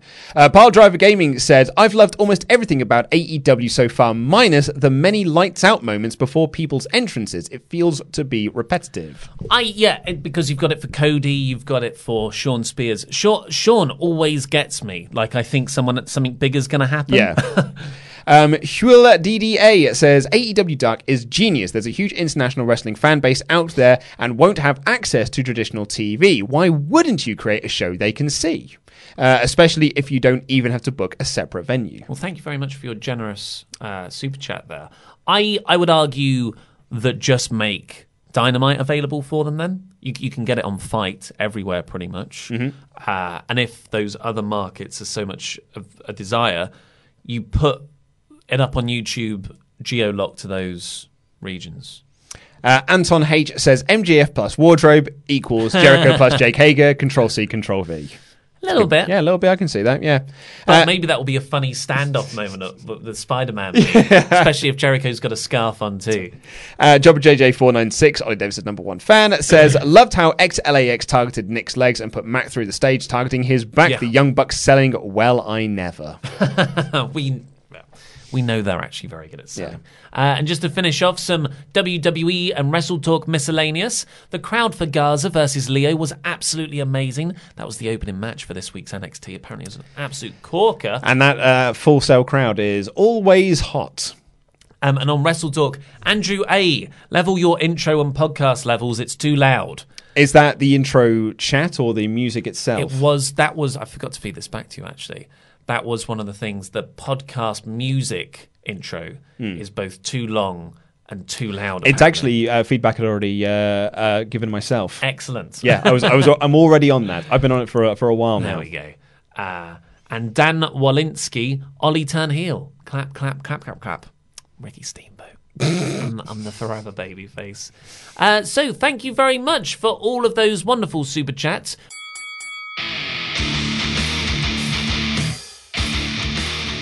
So lay it on me. Tell me all about your trip to Amsterdam Well, and It all was- the dicks you saw. Yeah, I uh, I massively overestimated my own tolerance to marijuana. That's what happened. Is that the title of your autobiography? Yeah, yeah, and other stories. um, so we got there, uh, and, and uh, we, we checked in. Oh my god, I was the subject of a theft. What? Within an hour of arriving No in Amsterdam. way, what happened? We get to the hostel. They say your room's not ready yet. There's a steak restaurant down the road. Go and have lunch and a few beers there. Put your luggage downstairs. Here's the key to the luggage room. They give you a, a, a key which is hilariously attached to a giant clog, you know, Mhm. the wooden Yeah, yeah. Germanic shoe. And we go downstairs, we put our stuff. It's with uh, loads of other people's stuff. And then it locks. And then we go away, we have our beers, and well, actually, I had wine. It's my first Fancy. mistake. uh, and then we came back, and we open up that the, the door to get our stuff out. Everyone gets their stuff out. Graham, who had his jumper, a very nice jumper, one of my favourite of his jumpers. I've always coveted it. I've always thought if I see that jumper, I'm going to buy it and have the time when I wear it around him so he doesn't know I bought that jumper. It was gone. Oh no! In this circle of trust zone, I'm like, man, that's a shame. And everyone else is taking the mick out of him. I, I like that jumper, man. I feel you. On the on the upside, you can now get that jumper. You don't even have to work it around Yeah. uh, him wearing it. Silver lining. I didn't bring that up at the time because he was genuinely quite sad. We go up to the room and we start unpacking. We've got to be out sharpish because we'd already massively delayed, excuse me, for our escape room that was the first thing on the agenda. Nice. And we wanted to go to a coffee shop beforehand because the idea of doing an escape room inebriated was hugely appealing to us. Mm-hmm. Mistakenly so in the end. Uh, that was our second mistake. Uh, and I open my bag, and the Kindle is there. the headphones are there. Okay. My shoes are there. All my toiletries are there. You know, various expensive things are there that you would expect to be nicked. And all of the clothes were still neatly folded.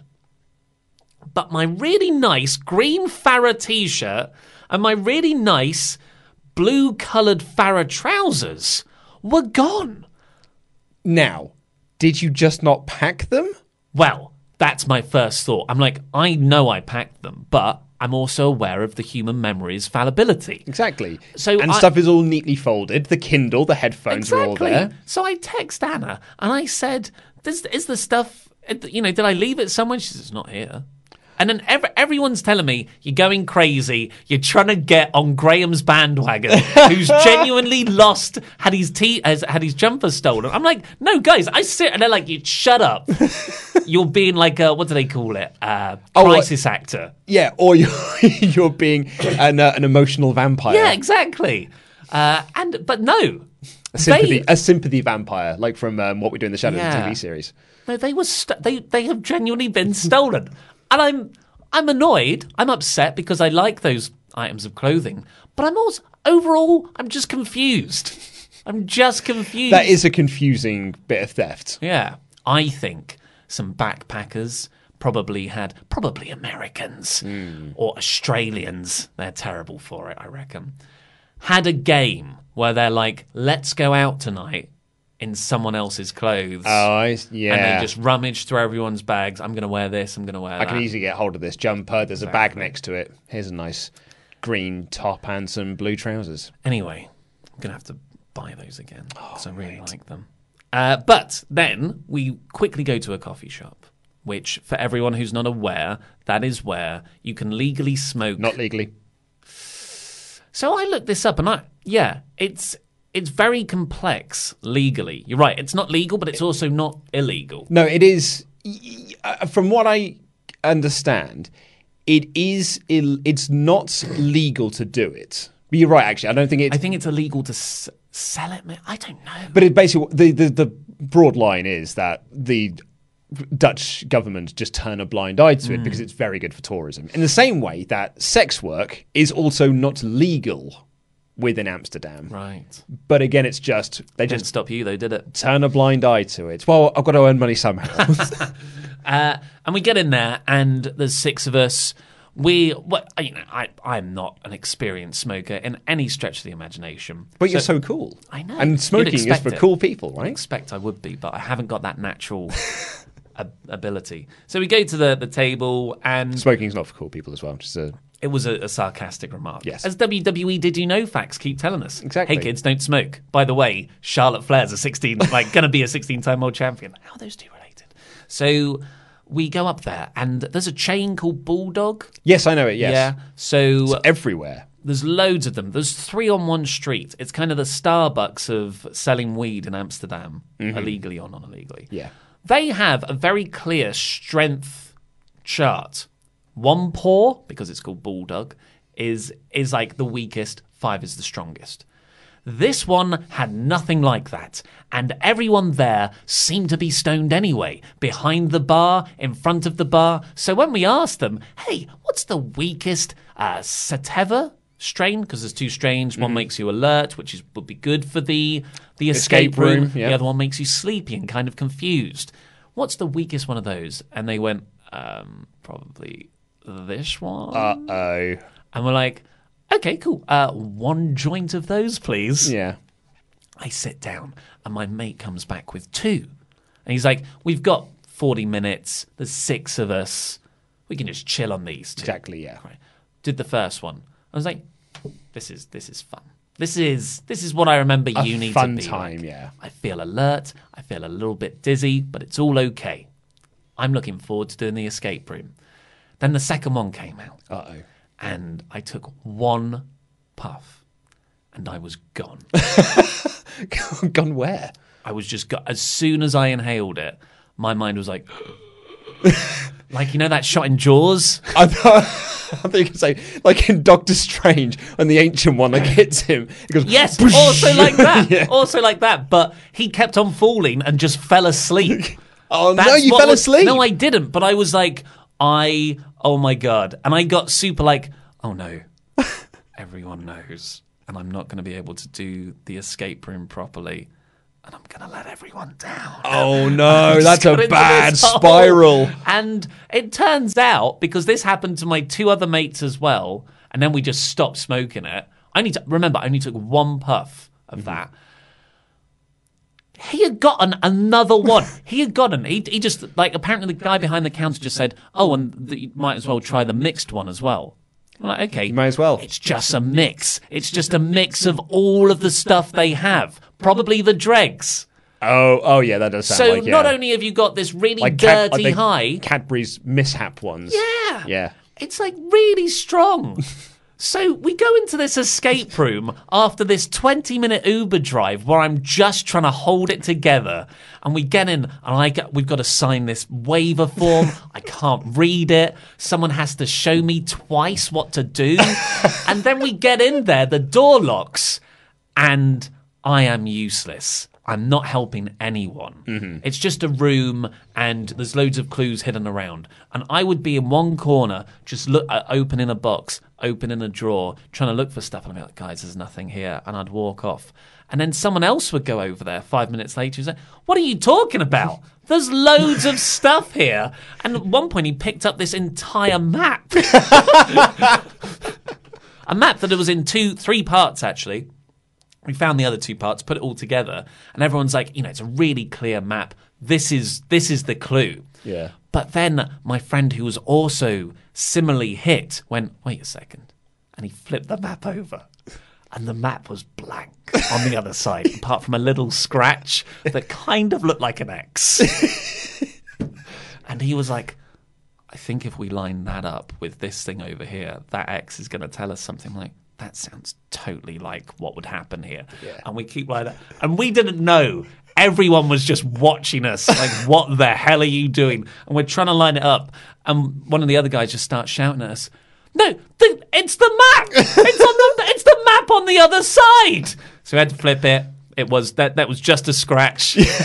oh mate. So useless. Anyway, that was just uh, that was just the first afternoon, Oh. and then we all went to bed at nine p.m.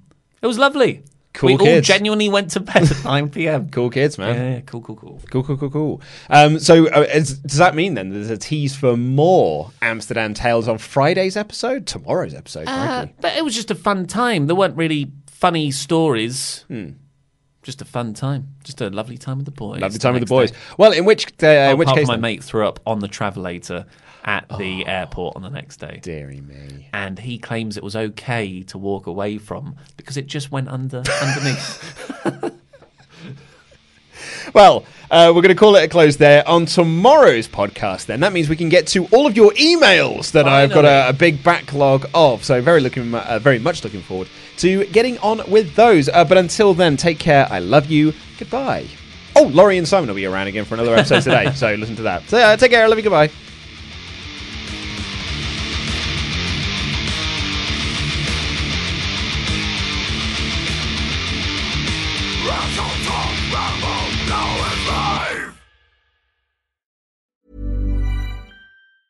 Mom deserves the best, and there's no better place to shop for Mother's Day than Whole Foods Market. They're your destination for unbeatable savings, from premium gifts to show-stopping flowers and irresistible desserts. Start by saving 33% with Prime on all body care and candles. Then get a 15-stem bunch of tulips for just $9.99 each with Prime. Round out Mom's menu with festive rosé, irresistible berry chantilly cake, and more special treats. Come celebrate Mother's Day at Whole Foods Market.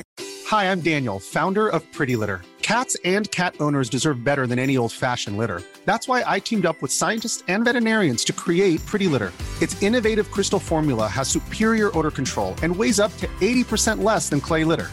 Pretty Litter even monitors health by changing colors to help detect early signs of potential illness. It's the world's smartest kitty litter. Go to prettylitter.com and use code ACAST for 20% off your first order and a free cat toy. Terms and conditions apply. See site for details. Hey, it's Paige DeSorbo from Giggly Squad. High quality fashion without the price tag? Say hello to Quince. I'm snagging high end essentials like cozy cashmere sweaters, sleek leather jackets, fine jewelry, and so much more. With Quince being 50 to 80% less than similar brands. And they partner with factories that prioritize safe, ethical, and responsible manufacturing. I love that. Luxury quality within reach. Go to quince.com slash style to get free shipping and 365 day returns on your next order. Quince.com slash style.